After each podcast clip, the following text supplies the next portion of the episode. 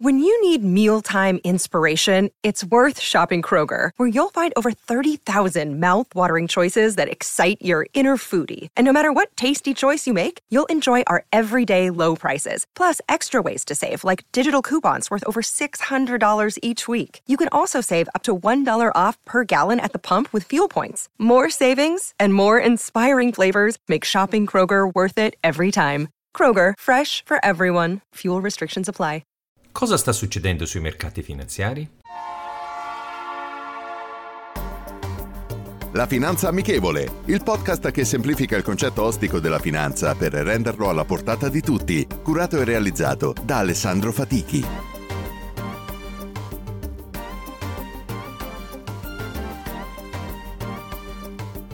Benvenuti ad un nuovo episodio della Finanza Amichevole. In questo ultimo mese, e soprattutto negli ultimi giorni della scorsa settimana, si sono accentuati i ribassi su tutti i mercati finanziari. Dopo un primo semestre, il peggiore degli ultimi 50-60 anni, abbiamo assistito a un recupero delle quotazioni. Da metà agosto a oggi, in conseguenza ai dati negativi sull'inflazione e sulla crescita economica, le quotazioni sono tornate a scendere, tutti gli asset ad eccezione del dollaro nei confronti dell'euro. In questi ultimi tre mesi sono il Nikkei in Giappone, per quanto riguarda i principali mercati azionari, è in territorio positivo. Le obbligazioni in calo causa il rialzo dei tassi di interesse, fattore che molto probabilmente continuerà nei prossimi mesi se i dati inflazionistici non dovessero migliorare. Per le materie prime, dopo i massimi toccati a metà agosto, anche il prezzo del gas è in calo oro considerato un bene rifugio scende di circa il 10%, il petrolio Brent meno 16% e il WTI a meno 19%. Le previsioni di un rallentamento e con lo spettro della recessione sempre più probabile, la domanda dell'oro nero cala e si ripercuote sulle quotazioni. Come abbiamo detto precedentemente, il dollaro americano nei confronti dell'euro si è apprezzato di quasi il 9%. Lo spread BTP Bund è passato da 210 a 232 Sotto questo aspetto incide l'effetto dell'aumento dei tassi di interesse. Per il nostro Paese, dover emettere nuovi titoli di Stato con un interesse maggiore, il rialzo incide maggiormente sul nostro debito pubblico, peggiorando la situazione. In questi momenti si riaffaccia sugli investitori l'effetto panico e le relative scelte dettate dall'emotività. Potremmo dire che questa volta è diverso. L'effetto concatenante di svariati fattori tutti insieme sembra quasi una tempesta perfetta molti di noi non si sono mai ritrovati in questa situazione. Forse nei momenti della crisi del 29 oppure con la crisi energetica dei primi anni 70, ma erano periodi dove non c'era la globalizzazione e i mercati non erano così collegati come oggi. Analizziamo un po' tutti gli aspetti. Già alla fine dello scorso anno iniziava a far capolino l'aumento dell'inflazione dopo tanto tempo. Avevamo vissuto un periodo di tassi a zero, addirittura negativi, con un'inflazione che c'era ma era quasi impercettibile.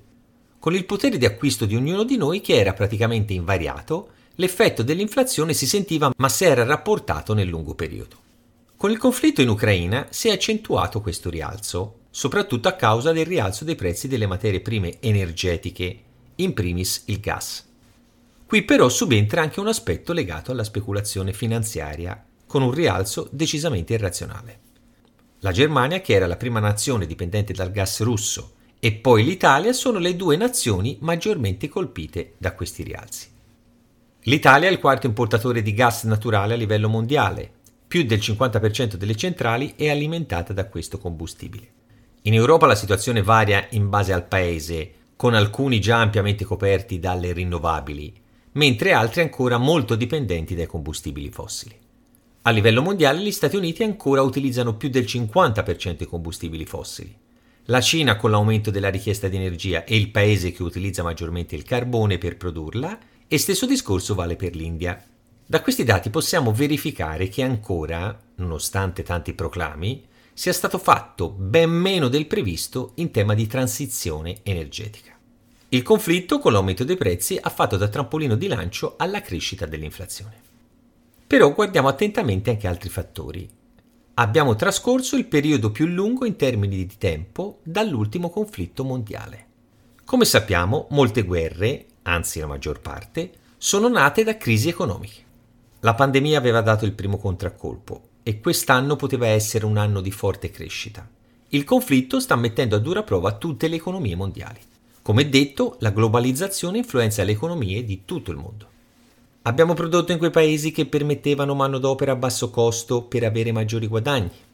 Abbiamo continuato ad alimentarci e nutrirci distruggendo buona parte delle risorse del pianeta senza pensare alle conseguenze. Non abbiamo fatto nessuna programmazione pensando al futuro delle nuove generazioni. Oggi tutto questo lo stiamo pagando molto caro. Questa è la mia opinione personale.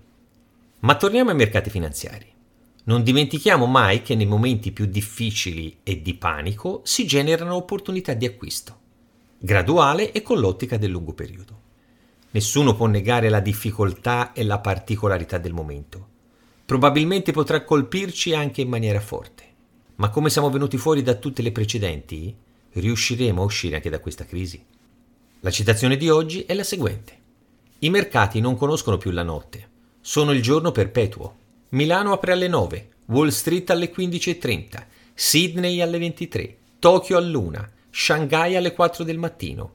L'alternanza del giorno e della notte è sostituita dall'alternanza del rosso e del verde. Fabrizio Caramagna.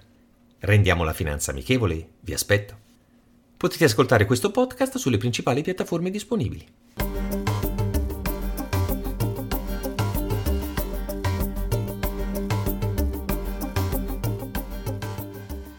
E adesso un bel caffè finito. Perché rischiare di rimanere senza caffè quando puoi abbonarti a Caffè Borbone? Prezzi vantaggiosi, costi di spedizione inclusi, tante possibilità di personalizzazione e l'abbonamento lo sospendi quando vuoi. Decidi tu la frequenza, la qualità, scegli tra le cialde e capsule compatibili e crea il tuo mix di gusti e miscele. Mai più senza caffè con l'abbonamento Caffè Borbone. Tutte le info su caffèborbone.com. Vacanze in Sicilia o in Sardegna. Con i traghetti GNV viaggi in relax, porti tutto quello che vuoi e ottieni super vantaggi. Col nuovo programma Fedeltà MyGNV accumuli punti viaggiando, ricevi un cashback del 20% e tanti sconti a bordo. Non c'è modo più conveniente per andare in vacanza. Scopri i dettagli su gnv.it.